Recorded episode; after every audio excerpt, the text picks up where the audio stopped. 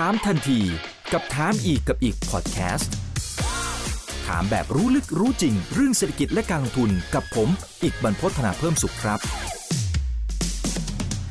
สวัสดีครับ สวัสดีทุกท่านนะครับ นี่คือถามทันทีโดยเพจถามอีกกับอีกกับผม อีกบรรพฒนาเพิ่มสุขนะครับ วันนี้ได้รับเกียรตินะครับ จากอาจารย์ปิติศรีแสงนามครับ ท่านผู้อำนวยการศูนย์อาเซียนศึกษาแห่งจุฬาลงกรณ์มหาวิทยาลัยมาให้ความรู้กับพวกเรานะครับ สวัสดีครับอาจารย์ปิติครับผม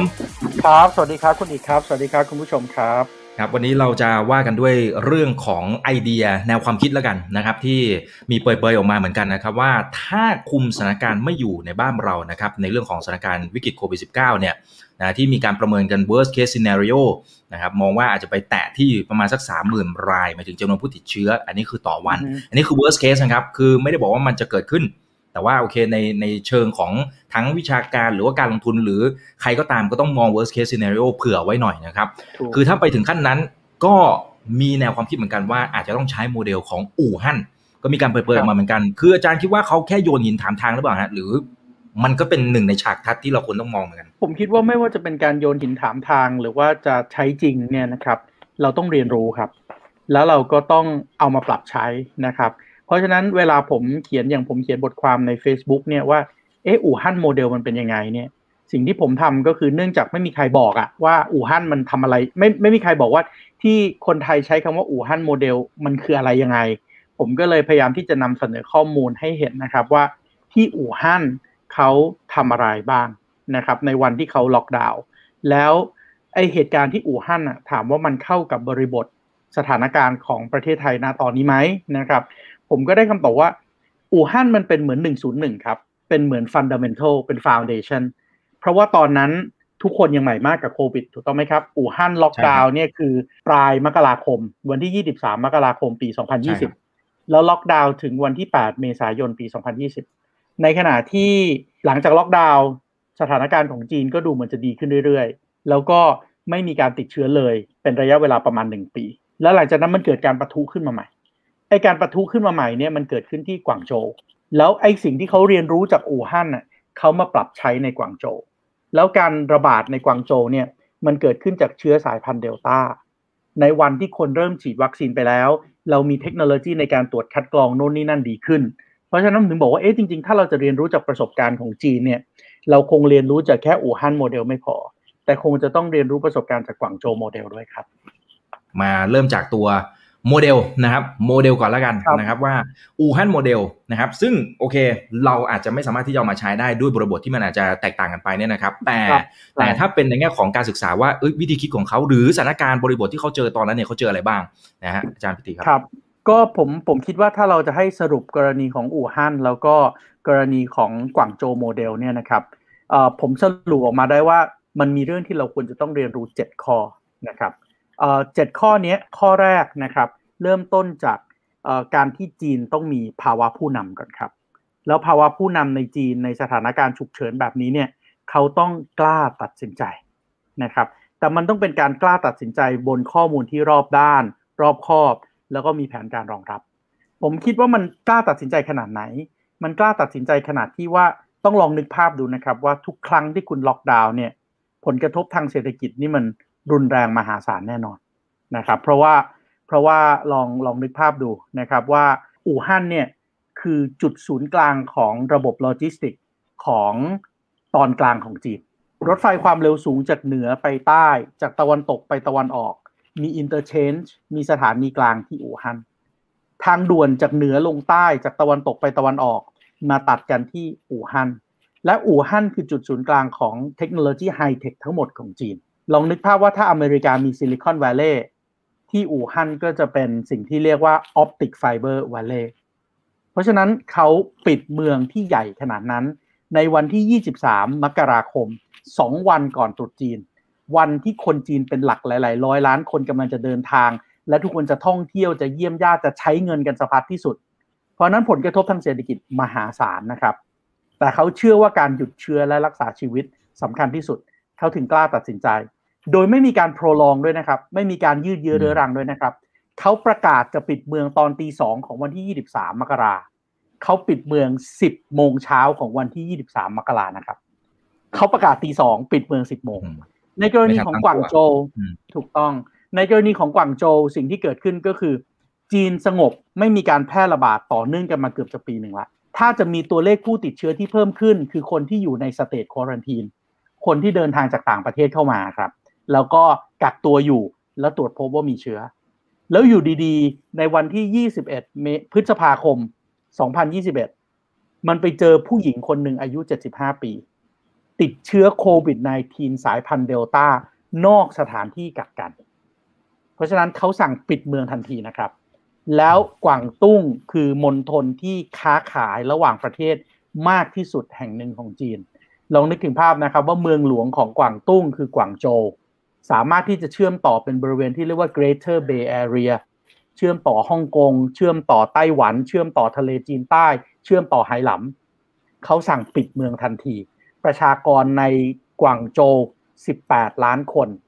ถ้ารวมปริมณฑลด้วยกลายเป็น 25 ล้านคน ถ้ามองทั้งกวางตุ้ง 126 ล้านคนเพราะเขากล้าตัดสินใจครับ นี่คือประเด็นที่หนึ่งครับ อืมอืมต้องมีความเด็ดขาดนะครับถูกใช่ครับ แต่ว่าไม่ใช่ตัดสินใจลอยๆนะ ต้องตัดสินใจบนข้อมูลที่รอบคอบรอบด้านและมีแผนเผชิญเหตุนะครับ ประเด็นที่สองนะครับ ผมคิดว่าเป็นอีกประเด็นนี้ก็เป็นประเด็นที่มีความสำคัญมาก ๆ ก็คือ อันเนี้ยมีในกวางโจโมเดล แต่ไม่มีในอู่ฮั่นโมเดล เพราะตอนอู่ฮั่นโมเดลเนี่ยเทคโนโลยีการตรวจโรคมันยังไม่ดี แนวปฏิบัติขององค์การอนามัยโลกหรือ WHO ยังไม่ดี ข้อที่สองก็คือที่เกิดขึ้นในกวางโจคือการเร่งตรวจเชื้อเชิงรุกครับ เวลาเขาพูดคำว่าเร่งตรวจเชื้อเชิงรุกตามตามคำแนะนำของ WHO เนี่ย เขาไม่ได้ไปตรวจกันตามชุมชนนิดๆหน่อยๆนะครับวันละไม่กี่ร้อยราย แต่สิ่งที่เกิดขึ้นในกวางโจวก็คือเขาระดมแพทย์พยาบาลและบุคลากรทางการแพทย์จากพื้นที่รอบข้างทั้งหมด มาตรวจกัน 24 ชั่วโมงต่อวัน 7 วันต่อสัปดาห์ครับแล้วก็ไปเคาะประตูตามบ้านฝนตกแดดออกแค่ไหนถูกต้องครับ แล้วเขาก็มีอันนี้ก็อาจจะคล้ายๆประเทศไทยก็คือมีอาสาสมัครท้องถิ่นครับ ก็คล้ายๆอสมบ้านเรา อาสาสมัครท้องถิ่นเขาเขาเลือกคนที่ฉีดวัคซีนครบแล้วทั้งสองโดส ให้ไปเคาะประตูบ้านแล้วเรียกคนออกมาตรวจให้มากที่สุด ตรงนี้เขาสามารถที่จะตรวจคนได้ปลักเป็นล้านคนเลยนะครับ ภายในระยะเวลาสามสัปดาห์ ตรงนี้มันเลยทำให้รู้ว่าเออภาวะการติดเชื้อมันมีสภาพการแพร่ระบาดมากหรือน้อยแค่ไหนนะครับ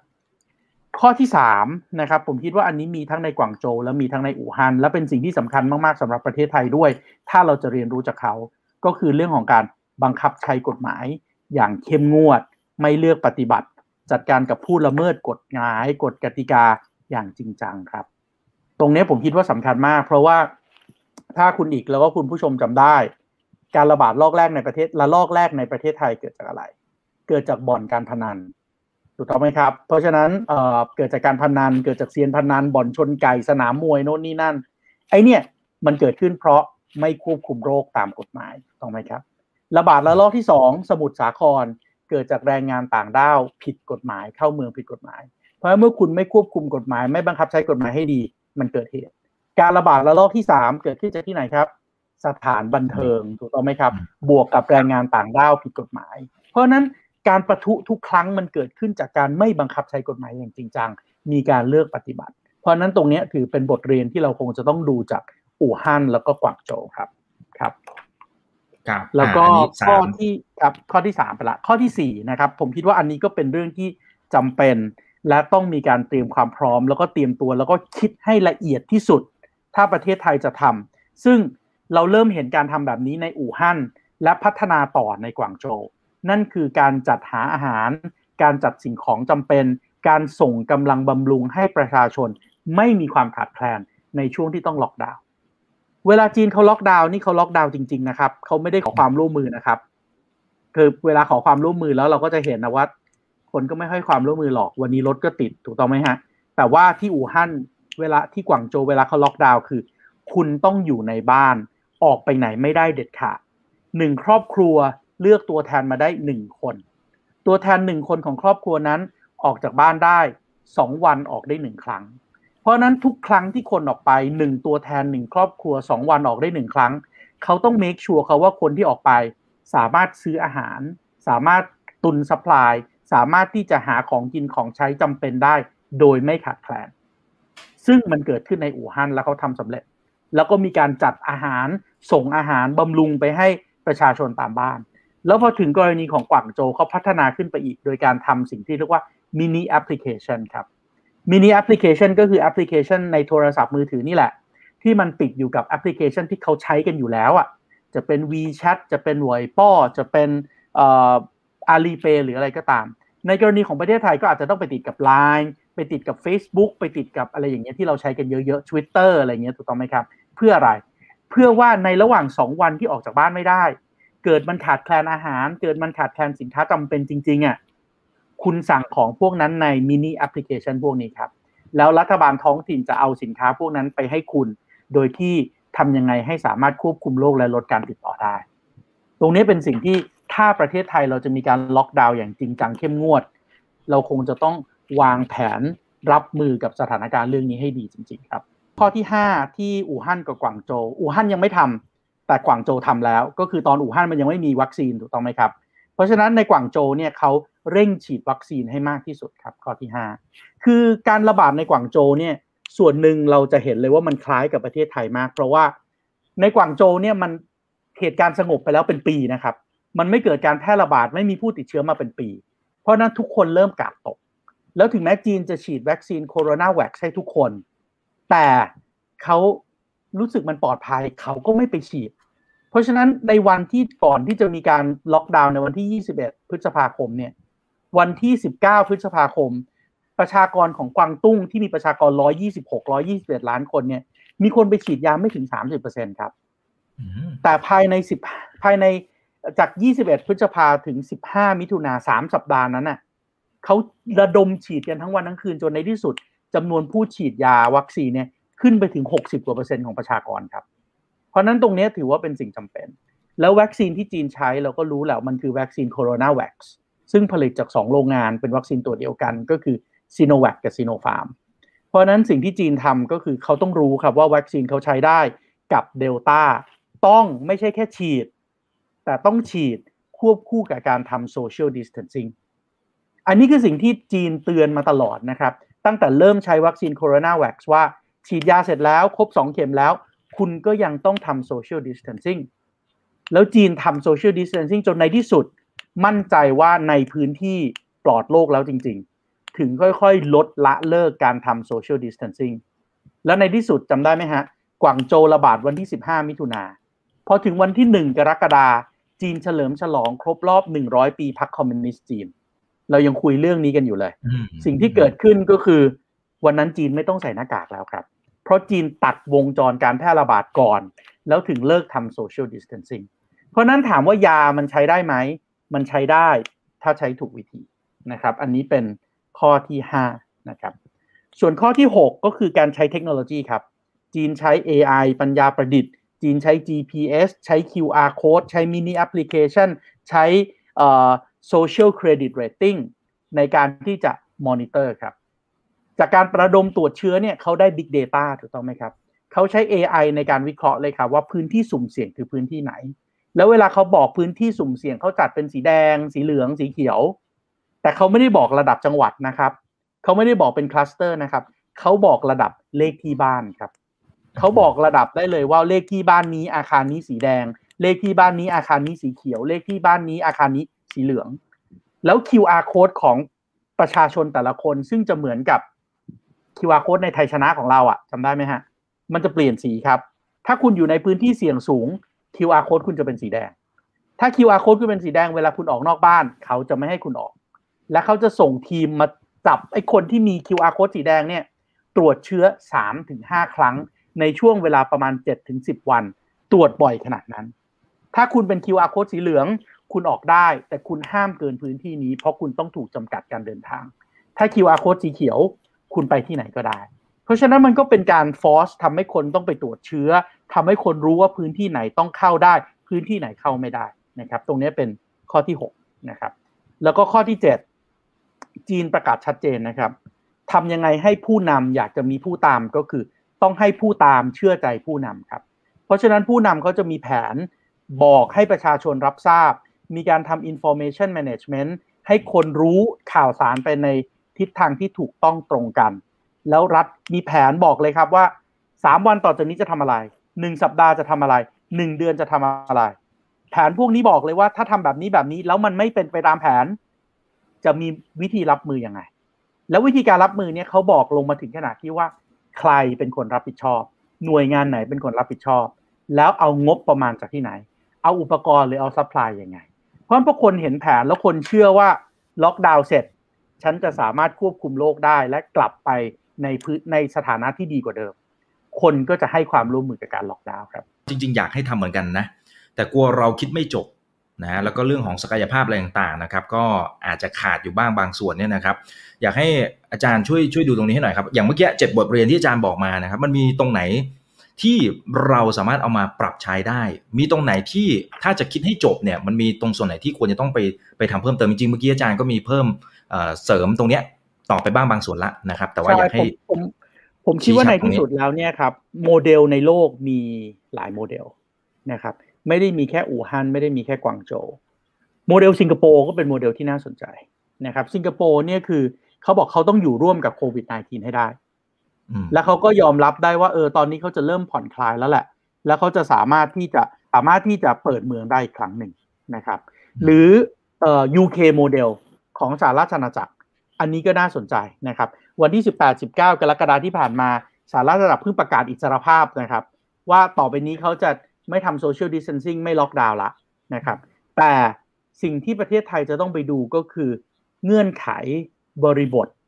ที่อังกฤษทำได้ สิงคโปร์ทำได้ อู่ฮั่นทำได้ กวางโจวทำได้ ของเราเนี่ยค่อนไปทางไหน ของเราค่อนไปทางอังกฤษสิงคโปร์หรือของเราค่อนไปทางอู่ฮั่นกวางโจวแล้วปรับใช้ครับ เพราะว่าบริบททางด้านเศรษฐกิจสังคม การเมืองวัฒนธรรมของไทยกับของจีนก็ไม่เหมือนกันนะครับเออเมื่อกี้เล่าอู่ฮั่นกวางโจวโมเดลมาละ ลองดูโมเดลของอังกฤษบ้างครับว่า เอ๊ะทำไมอังกฤษเขาถึงสามารถที่จะบอกว่าอะต่อไปนี้เขา ไม่ต้องไม่ต้องมาซีเรียสเรื่องของการทำ social distancing แล้ว ที่เป็นแบบนี้ก็เป็นเพราะว่าอังกฤษณปัจจุบันนี้นะครับ United Kingdom มีการฉีดวัคซีนไปแล้ว 82.6 ล้านโดส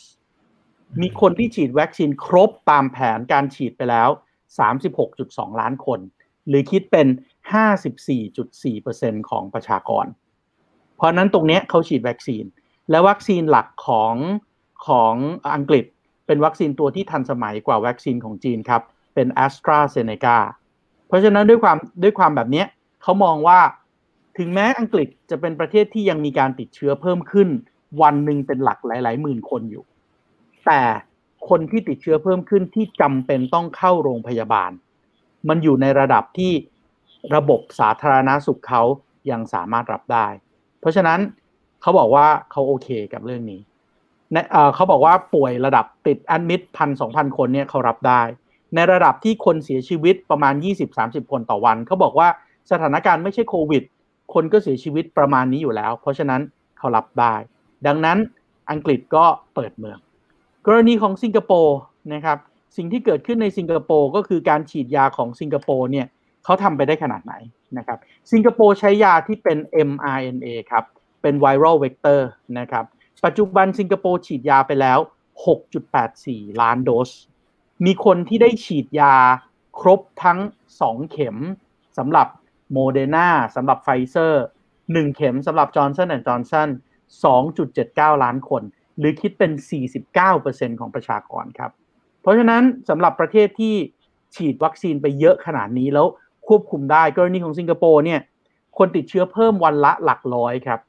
แอดมิดหลักสิบ เพราะฉะนั้นเขาสามารถระบบสาธารณสุขรองรับได้ และด้วยการฉีดยาเขาไม่มีผู้เสียชีวิต เพราะฉะนั้นแบบนี้เขาก็เดินหน้าอยู่กับโควิด แล้วก็เปิดเมือง แต่ในกรณีของประเทศไทย วัคซีนหลักที่เราใช้คือวัคซีนอตอนนี้ที่มีใช้ 2 อย่างก็คือโคโรนาวัคกับ a s t r a z เซ e c a ถูกต้องไหมครับสองวัคซีนนี้เนี่ยถ้าไปดูสถานะของประเทศไทยนะครับ วันนี้จนถึงวันนี้ตัวเลขคร่าวๆที่ผมสามารถหาได้ก็คือ เราฉีดยาไปแล้ว 14.8 ล้านโดส มีคนที่ฉีดวัคซีนครบทั้ง 2 เข็มแล้ว 3.51 ล้านคน หรือคิดเป็นแค่ 5%ของประชากรครับ เพราะฉะนั้นถ้าเป็นแบบนี้เนี่ยโมเดลสิงคโปร์โมเดล UK อาจจะไม่ใช่ทางเลือกของประเทศไทยถูกต้องไหมครับ เราคงต้อง move towards อู่ฮั่นกวางโจวแต่บริบทของสังคมไทยกับบริบทของสังคมจีนอาจจะแตกต่างกัน โดยเฉพาะเรื่องอะไร โดยเฉพาะเรื่องการเมือง โดยเฉพาะเรื่องสังคม เพราะฉะนั้นถ้าเราจะปรับใช้ เราคงต้องเอาเจ็ดข้อที่เขาทำสำเร็จในอู่ฮั่นกับกวางโจวมาค่อยๆ แกะดูครับว่ารูปแบบนี้จะเหมาะสมจะใช้กับประเทศไทยยังไง ยกตัวอย่างเช่น เรื่องการสายสายสายส่งกำลังบำรุงใช่ไหมครับ อาหาร เรื่องเหล่านี้เนี่ยยารักษาโรคสิ่งของจำเป็น ในอู่ฮั่นในกวางโจวเป็นหน้าที่ของรัฐบาลท้องถิ่นแต่ในประเทศไทยผมเชื่อว่า เอกชนก็อยากทำนะ ลองนึกภาพดูว่าเรามีตู้ปันสุกจำได้ไหมฮะ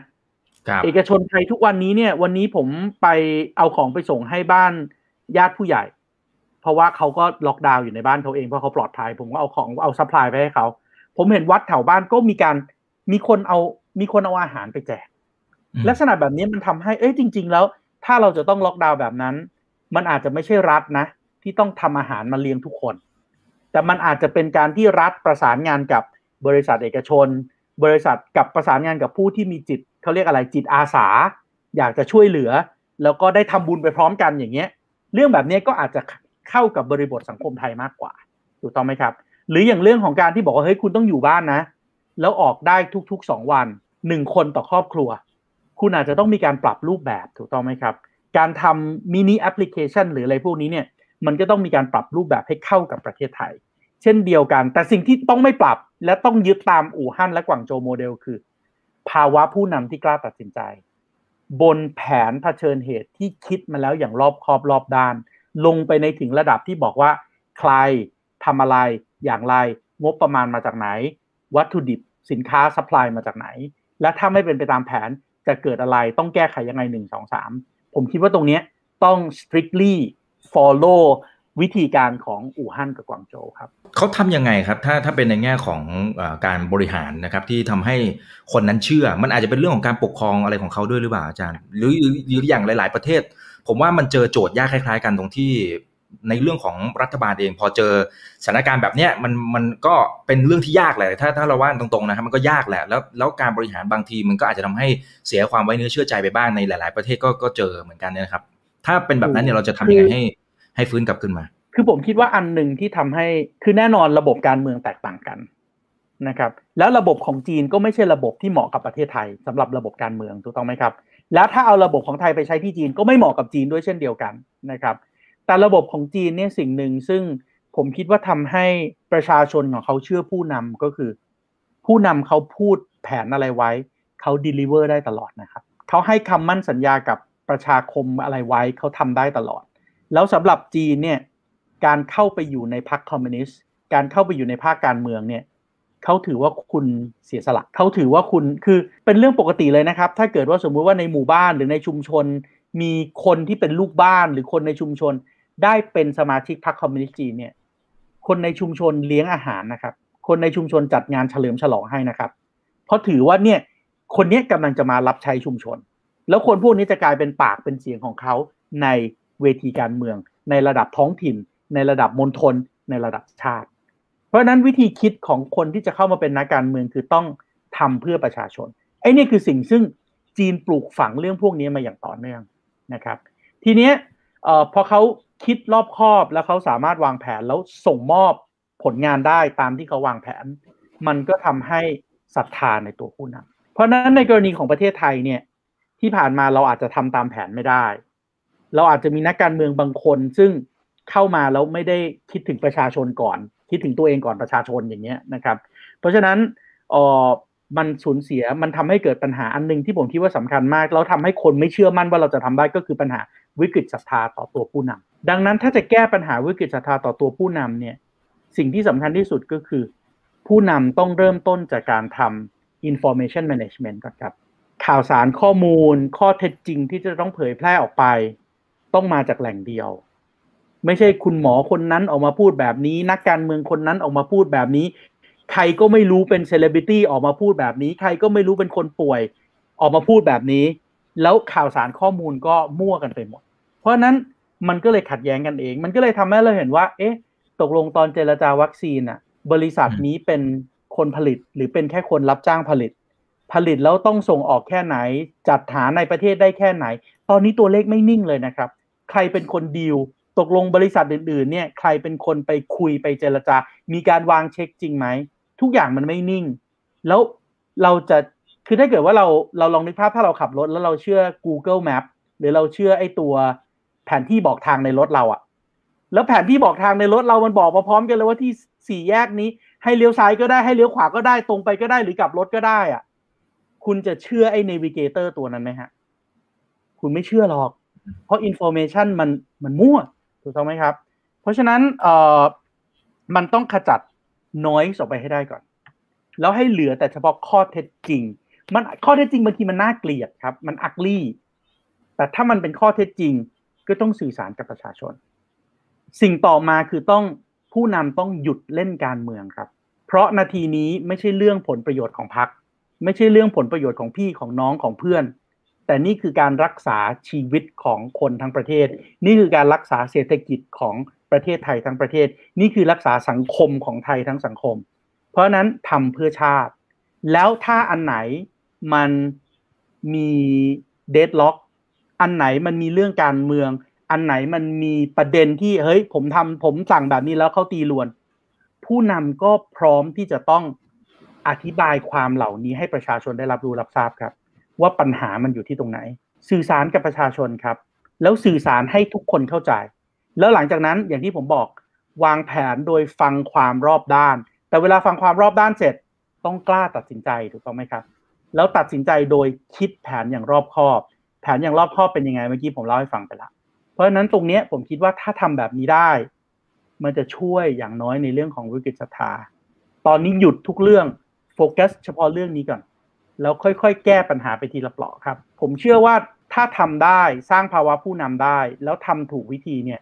มันจะเกิดภาวะผู้ตามครับ แล้วพอผู้ภาวะผู้ตามเชื่อใจผู้นำเนี่ย มันจะไปรอดครับครับ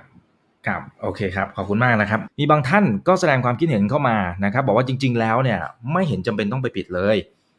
อันนี้แต่มันมีคำอธิบายนะครับ เพราะว่าต่อให้ปิดเนี่ยปัญหาก็คือว่าวัคซีนไม่พอนะฮะหรือการตรวจ ก็อาจจะสามารถไม่สามารถที่จะตรวจได้เหมือนกับทางฝั่งของจีน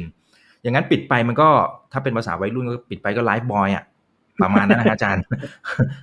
ปิดปิดไปก็ไลฟ์บอยนี่วัยรุ่นรุ่นคุณอีกกับรุ่นวัยรุ่นมากครับไม่ใช่ไม่ใช่วัยรุ่นทุกวันนี้แล้วนะครับผมว่าวัยรุ่นทุกวันนี้ไม่รู้แล้วว่าไลฟ์บอยคืออะไรเอ่อผมผมคิดว่ามันปิดล็อกดาวน์มันไม่ได้ขึ้นอยู่กับว่ามีวัคซีนหรือไม่มีวัคซีนนะครับเพ ราะอย่าลืมว่าการควบคุมจำกัดการระบาดในระลอกแรกของจีนได้ ตั้งแต่ไตรมาสที่ 2 ของปี 2020 ใช้การล็อกดาวน์และตอนนั้นยังไม่มีวัคซีนจำได้ไหมฮะอู่ฮั่นที่ผมบอกว่าล็อกดาวน์ 23 มกราคมจนถึง 8 เมษายนเนี่ยทำสำเร็จ 115 เมือง มีคนอยู่ในพื้นที่ล็อกดาวน์ 57 ล้านคน แล้วคุมการแพร่ระบาดได้นะครับ แล้วหลังจากนั้นจีนไม่มีการแพร่ระบาดอีกเลยเป็นปีนะครับ ตอนนั้นยังไม่มีวัคซีนนะครับ ราะฉะนั้นจริง ๆ แล้วต่อให้มีวัคซีนไม่พอ แต่ถ้าคุณล็อกดาวน์ได้ถูกวิธี คุณคุมการแพร่ระบาดได้ครับครับ อย่างนี้ GDP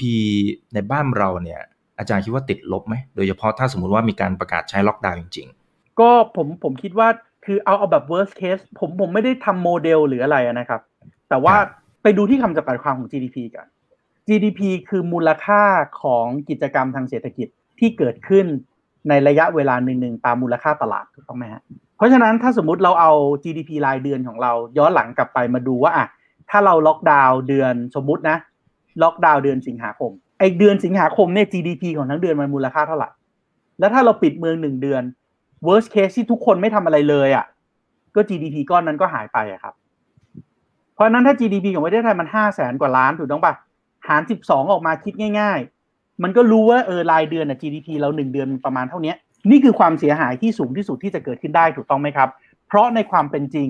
ต่อให้คุณหยุดเมือง ต่อให้คุณปิดเมือง มันก็ยังมีการทำธุรกรรม มันก็ยังมีการทำกิจกรรมทางเศรษฐกิจอยู่นี่ถูกต้องไหมคุณยังซื้อของออนไลน์ คุณยังส่งข้าว คุณยังจ้างคนมาผลิตโน่นนี่นั่น เพราะนั้น GDP มันจะไม่ลดลงไปถึงขนาดศูนย์หรอก เพราะเราก็สามารถที่จะพอรู้ได้ครับว่า ถ้าเราล็อกดาวน์จริง ๆ ทั้งเดือนเลย worst case เราจะสูญเสียทางเศรษฐกิจคิดเป็นเท่าไหร่ แต่ถ้าสมมุติคุณล็อกดาวน์แล้วล็อกดาวน์ได้สำเร็จ แล้วหลังจากนั้นมันหยุดการแพร่ระบาดได้ นั่นแปลว่า GDP ของเดือนอื่น ๆ ต่อมา มันจะชดเชยกับเดือนที่หายไปได้ด้วยนะครับ เศรษฐกิจมันจะกลับมาฟื้นใหม่นะครับ และแน่นอนมันดีกว่าแน่นอนเมื่อเทียบกับคุณโปรลองสถานการณ์ยืดเยื้อไปเรื่อยๆเรื่อยๆเรื่อยๆเพราะถ้าคุณไปคุยกับนักธุรกิจ ผมคิดว่านักธุรกิจเกลียดมากที่สุดคืออะไร สิ่งที่นักธุรกิจเกลียดมากที่สุดคือ uncertainties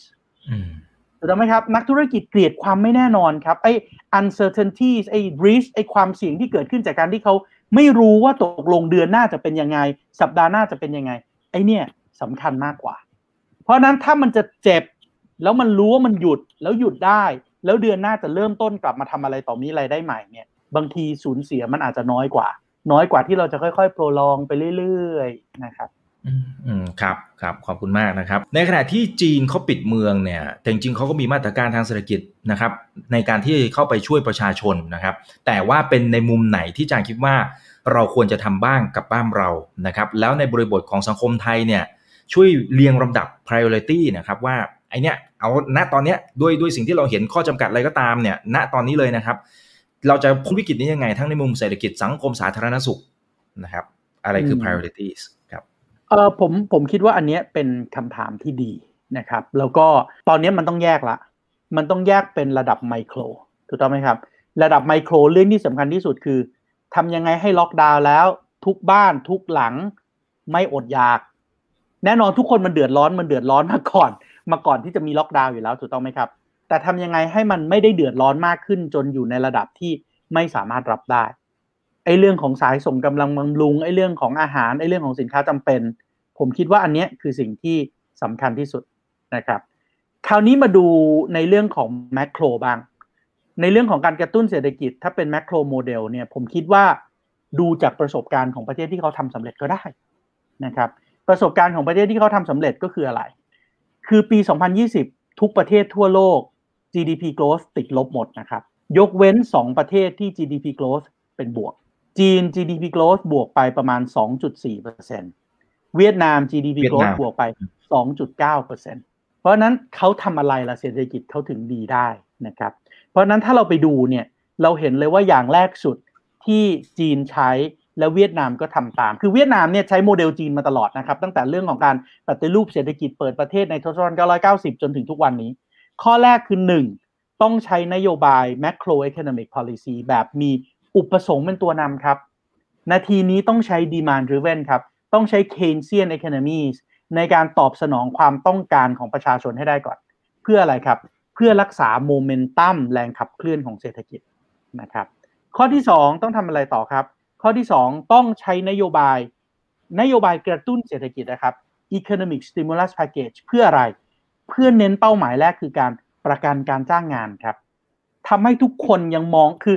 ถ้าทุกคนมองไม่เห็นว่าฉันจะมีอนาคตหรือเปล่า เสร็จ การล็อกดาวน์แล้วฉันจะมีงานทำไหมคนมันไม่มีทางมีไม่มีความมั่นใจครับ เพราะฉะนั้นหลาย ๆ ประเทศที่ประสบความสำเร็จเขาไม่ได้เอาเงินแจกประชาชน ให้เอาไปใช้กินใช้สอยนะครับเขาเอาเงินแจกเจ้าของกิจการ เพื่อให้เจ้าของกิจการเอาเงินนี้ไปจ้างคนงาน ให้คนงานยังรู้สึกว่าฉันยังมีงานทำต่อให้ฉันต้องอยู่บ้าน ฉันยังมีเงินเดือนออก เพราะนั้นฉันมีเสถียรภาพ ฉันมีความมั่นใจ ฉันกล้าบริโภค ฉันกล้าจับจ่ายใช้สอย แล้วถ้าเกิดว่าเงินที่รัฐบาลให้กับผู้ประกอบการและผู้ประกอบการเอาไปจ่าย เงินเดือนเงินเดือนพนักงานรัฐบาลบางแห่งบอกงั้นไม่ต้องเอาคืน เพราะว่านี่คือการอุดหนุนทางอ้อม ไม่ใช่เอาเงินไปแจกกับประชาชนโดยตรง แต่แจกเพื่อให้ตัวเลขการจ้างงานมันยังเกิดขึ้นด้วยนะครับ ข้อที่ 3 ต้องขจัดตัดใจที่เป็นอุปสรรคในการดำเนินนโยบายทางเศรษฐกิจครับ ถ้าจะต้องใช้เวลานี้ในการเปลี่ยนแปลงปรับปรุงปฏิรูปกฎระเบียบต่างๆ ที่มันเป็นคอขวดนะครับจำได้ไหมฮะของประเทศไทยเราเรื่องการจัดซื้อจัดจ้างการงบประมาณเนี่ย ถ้าของยังไม่ได้จ่ายเงินไม่ได้นะ แล้วเราก็มีปัญหามากเลยในเรื่องของวัคซีนถูกต้องปะพอวัคซีนเขาบอกเขาต้องจ่ายเงินก่อนคุณถึงได้วัคซีนอะ่ะไอ้เรื่องแบบนี้ครับ นาทีนี้คุณจะมาใช้วิธีการบริหารการงบประมาณ เหมือนในสถานการณ์ปกติไม่ได้ คุณต้อง ลดคอขวดทุกอย่างให้ได้ เพื่อให้เงินมันโฟล์ออกไปให้ได้มากที่สุด หรือแม้แต่งบประมาณที่ทำ academic stimulus package ไปเมื่อปีที่แล้วอะ่ะที่เราพูดถึงเงินวงเงินล้านล้านบาทอะ่ะตรงไหนที่ยังเบิกจ่ายไม่ครบ โครงการพวกนั้นดึงเงินกลับมาได้ไหมถึงมันจะมีแผนใช้เงินไปแล้ว แต่ถ้ามันเป็นโครงการประเภทแบบ ปรับปรุงภูมิทัศน์อะเพื่อทำให้เกิดการจ้างงานอะไรเงี้ย เอาเงินกลับมาก่อนไหมในเมื่อคุณยังไม่ได้ปรับปรุงภูมิทัศน์อะยังไม่ได้มีการจ่ายเบิกจ่ายจริง เอากลับมาเพื่อมากระตุ้นเศรษฐกิจผ่านเครื่องมือที่มันกระตุ้นได้จริง ๆ ก่อนไหม เพราะนั้นอันนี้คือข้อที่สามขจัดอุปสรรค ข้อที่สี่ครับ ถือโอกาสนี้เลยในการเดินหน้าปฏิรูปประเทศ หลาย ๆ ประเทศนะครับ เจอวิกฤตเศรษฐกิจ แล้วใช้เวลานี้ในการปฏิรูปประเทศ เช่น 2007 เวียดนามเจอสับพลามไครซิสเหมือนที่เราเจอ เวียดนามทำอะไรครับ เวียดนามถือโอกาสนี้ในในเศรษฐกิจมันก็ตกอยู่แล้ว ฉันทำ regulatory guillotine ไหมทำโปรเจกต์30ในปี2007เสร็จในปี2015ด้วย resolution 19 เพราะฉะนั้นหลังจากนั้นพอในช่วงวิกฤตทุกคนมันแยกกันหมด ฉันก็แย่แต่ฉันเตรียมความพร้อมไว้ พอเศรษฐกิจมันเริ่มดี ตอนนี้กฎระเบียบกฎเกณฑ์ของฉันมันทันสมัยละ สังเกตดูหลังปี 2015 เวียดนามโอ้โหโตโลดเลยนะครับ เพราะในลักษณะแบบนี้คือสิ่งที่เราอาจจะต้องเรียนรู้นะครับ ข้อที่ 5ทำอะไรครับ พัฒนาวิทยาศาสตร์เทคโนโลยีนวัตกรรมครับ เพื่ออัปเกรดครับ ตอนนี้ถ้าจะต้องกระตุ้นเศรษฐกิจอย่างหนึ่งคือ เอาเงินไปเลยเงินกู้ เอาไปอัปเกรดอุตสาหกรรม เอาไปอัปเกรดเทคโนโลยี เพื่อที่ว่าหลังวิกฤต global value chain มันต้องฟื้นกลับมาถูกต้องไหมอะถ้า global value chain มันต้องฟื้นกลับมา แล้วเรายังไม่มีเทคโนโลยีที่จะทันกับไอ้ global value chain รูปแบบใหม่ในโลก 4.0 น่ะ ก็ตอนนี้ปิดโรงงานก็ทำซะสิ ถูกต้องไหมครับ แล้วก็ข้ออันต่อมาก็คือแน่นอนพัฒนาชนบท พัฒนาเมืองถูกต้องไหมครับ สร้างความแข็งแกร่งให้กับการเมืองการปกครอง เรื่องพวกนี้ผมคิดว่าก็ถือโอกาสในลักษณะแบบนี้ทำไปพร้อม ๆ กันซะ มันก็จะทำให้เราอันนี้คือภาพมหาภาคกันนะครับ ว่าจะต้องทำอะไรอย่างไรบ้างครับ อืมครับขอบคุณมากนะครับ ถ้าเป็นของอังกฤษเนี่ยพอล็อกดาวน์เสร็จปั๊บรัฐบาลอุดหนุนค่าจ้างนะครับซับซิไดซ์ให้เลย 50-70%โดยเฉลี่ยนะครับ อันนี้แสดงความคิดเห็นเข้ามา แต่บางท่านนะครับเขาก็บอกว่านะฮะเอ๊แต่ว่าถ้าทำแบบนี้ถ้าสมมติไปซับซิไดซ์เนี่ยมันจะกลายเป็นเดี๋ยวก็มีเสียงวิพากษ์วิจารณ์หรือเปล่าว่าไปช่วย คนรวยไปช่วยกลุ่มทุนนะอะถ้าว่าตรงๆ มันก็เป็นอย่างนั้นหรือเปล่า อาจารย์แสดงความคิดเห็นในมุมนี้อย่างไรคือผมผมคิดว่านาทีนี้คุณคุณทำอะไรคุณก็โดนด่าหมดนะครับ ไม่ต้องกลัวครับ คุณคุณไปช่วยคนจน คนรวยก็บ่นว่าอ้าวแล้วคุณไม่เห็นใจคนชนชั้นกลางบ้างเหรอคุณไปช่วยคนรวย คนจนก็บ่นถูกต้องไหมครับ เพราะฉะนั้นถึงบอกว่าคือบอกว่าการตัดสินใจเนี่ยมันควรจะต้องมีการควบคู่กับการอธิบายความด้วย และอธิบายความให้มันรับรู้รับทราบตรงเข้าใจตรงกันนะครับ ว่าบางครั้งการเอาเงินไปให้เจ้าของกิจการ แล้วเราบอกว่าเฮ้ยคุณได้เงินนี้ แต่ถ้าเกิดคุณไม่ได้เอาเงินนี้ไปใช้ในการจ้างงาน คุณก็ต้องเสียดอกเบี้ยนะ แต่ถ้าเกิดคุณเอาเงินนี้ไปใช้ในการจ้างงาน คุณอาจจะได้เงินตรงนี้เป็นให้เปล่าเพื่ออุดหนุน ลักษณะแบบนี้ครับ มันอยู่ที่วิธีการนำเสนอข้อมูล เพราะฉะนั้นวาทวิทยาการสื่อสารการแสดงเนี่ย ก็ก็มีความสำคัญอย่างยิ่งนะครับ ในการที่จะนำสารแล้วสื่อออกไปให้คนเข้าใจถูกต้องตรงกันครับครับเขาบอกว่าแต่ถ้าปิดจริง ๆ นะ อันนี้แสดงความคิดเห็นนะครับ ถ้าสมมติปิดทั้งเมืองเนี่ยในเชิงของเศรษฐกิจมันจะเสียหายเยอะมาก เราสามารถเยียวยาจากการด้วยทุนไม่จำกัดเหมือนพี่จีนเหรอฮะนะฮะเราไม่น่าจะทำได้หรือเปล่าอาจารย์ว่าอย่างไร เราเรามีตังพอไหมฮะก็ก็อย่างที่บอกครับว่าจริง ๆ แล้วรัฐบาลไม่สามารถอุ้มเศรษฐกิจได้ทั้งหมดนะครับ แต่อย่างน้อยที่สุดการทำมาตรการที่สร้างความมั่นใจและสร้างความแน่นอนคาดการณ์อนาคตได้เนี่ย มันจะดึงให้หลังจากทำล็อกดาวน์เสร็จ เอกชนเขามีความมั่นใจและกล้ากลับมา spending ได้เหมือนเดิม ผมคิดว่าในที่สุดแล้วพลังในการขับเคลื่อนเศรษฐกิจเนี่ย มันมาจากสี่เครื่องยนต์ถูกต้องไหมการบริโภค การลงทุน การใช้จ่ายภาครัฐ แล้วก็การส่งออก ตอนนี้ประเทศไทยมันรันอยู่ด้วยการส่งออกเป็นพลังหลักถูกต้องไหมครับ แต่ถ้าเกิดว่าเราสามารถที่จะควบคุมการแพร่ระบาดได้ และทำให้คนเกิดความมั่นใจแล้วไม่ว่างงานยังมีงานทำอยู่ไอ้เครื่องยนต์ของการบริโภค ซึ่งเป็นเครื่องยนต์ใหญ่ มันจะกลับมา ในห่วงเวลาที่มันเป็นการ recovery แล้วแหละของ global value chain ถ้าเราควบคุมการแพร่ระบาดได้ ถ้าเราสามารถกลับมาโอเปเรตธุรกิจได้ การลงทุนมันจะเริ่มมา แล้วมันจะไปแบ่งเบาภาระของ government expenditure ได้ครับ เพราะฉะนั้นนี่มันเป็น basic เอ่อ economics ครับที่ถ้าเรารู้ว่าเราจะสวิตช์จากเครื่องยนต์ไหนไปเครื่องยนต์ไหนได้ถูกต้องถูกเวลาเนี่ยทำนโยบายในลักษณะแบบไหนเนี่ย มันก็สามารถที่จะประคับประคองเศรษฐกิจไปได้ครับ อืมครับ อืม แต่มีท่านหนึ่งบอกว่าจริง ๆ บ้านเราน่าจะขาดอีกอย่างหนึ่งคือ data science แต่ความหมายน่าน่าจะหมายถึง big data หรือเปล่าไม่แน่ใจนะครับเขาเลยบอกว่าถ้าเราจะไปทำแบบจีนเนี่ยมันก็ก็ไม่น่าจะได้ข้อมูล ไม่สามารถเชื่อมโยงกันได้หลังบ้านเออผมคิดว่าในห่วงเวลาที่ผ่านมาตลอดทั้งหนึ่งปีเนี่ย เรามี Big Data แล้วนะฮะสังเกตดูว่าเรามีการลงทะเบียนนึกออกไหมอืมคนละครึ่งเราเที่ยวด้วยกันไทยช่วยไทยไทยเที่ยวด้วยกันอะไรต่อมีอะไรมาเนี่ย ผมคิดว่าตอนเนี้ยข้อมูลมันถูกใส่เข้าไปในระบบเยอะมากนะครับ คนไทยที่มีแอปเป๋าตังค์แล้วลงทุนเออแล้วลงทะเบียนหลายๆคนลงไปหลาย ๆ รอบแล้วด้วยอะเพราะฉะนั้นตอนนี้ข้อมูลมันมีแล้วเอามาใช้หรือเปล่านี่อีกเรื่องหนึ่งใช้หรือเปล่าแล้วใช้ยังไงด้วยนะฮะอืม ถูกครับครับใช่ครับครับนะฮะสหรัฐอเมริกามีวัคซีนที่ทันสมัยที่สุดในโลก ถูกต้องไหมครับ มีวัคซีนที่เป็น mRNA อเมริกาณวันนี้ฉีดไปแล้ว338ล้านโดส คนที่ได้วัคซีนครบตามแผนการฉีดไปแล้ว162ล้านคน คิดเป็น49.2%ของประชากร เพราะฉะนั้นถ้าเราเทียบตัวอย่างเนี่ย อเมริกาฉีดได้ในระดับเดียวกันกับอังกฤษอืม ถูกต้องไหมครับ แล้วครับอเมริกาณ ปัจจุบันถ้าดูตัวเลขของเมื่อวานนี้นะครับ อเมริกามีผู้ติดเชื้อ 44,232ราย มีคนตายเพิ่มขึ้น 256 คน สถานการณ์ในอเมริกาไม่ดีเลยนะครับ ถ้าเทียบกับจำนวนประชากรของอเมริกาประมาณ 333 ล้านคน ลองนึกภาพดูว่าถ้าเทียบกับประเทศที่เราคิดว่า super chaos ประเทศที่สถานการณ์เลวร้ายที่สุด ในหัวของคุณผู้ชมคุณผู้ชมคิดถึงประเทศไหน หลายๆคนอาจจะนึกถึงอินเดีย นึกออกไหมครับโอ้โหอินเดียเนี่ยเราเห็นในข่าวนะครับศพลอยในแม่น้ำเลยนะถูกต้องไหมครับ แล้วอินเดียเราก็มีภาพจำอะว่ามันแบบสกปรกอะมันไร้ระเบียบอะแต่ขอโทษนะครับ เมื่อวานนี้ตัวเลขของอินเดียมีผู้ติดเชื้อเพิ่มขึ้น 42,123ราย ระดับเดียวกันกับอเมริกานะครับอเมริกาอเมริกา 44,000เอ่ออินเดีย 42,000 แต่ถามว่า อเมริกามีประชากรเท่าไหร่ อเมริกามีประชากร 3,333 ล้าน อินเดียมีประชากร 1,394 ล้าน คน1,400ล้านคนที่เราเข้าใจว่าสกปรกไร้ระเบียบ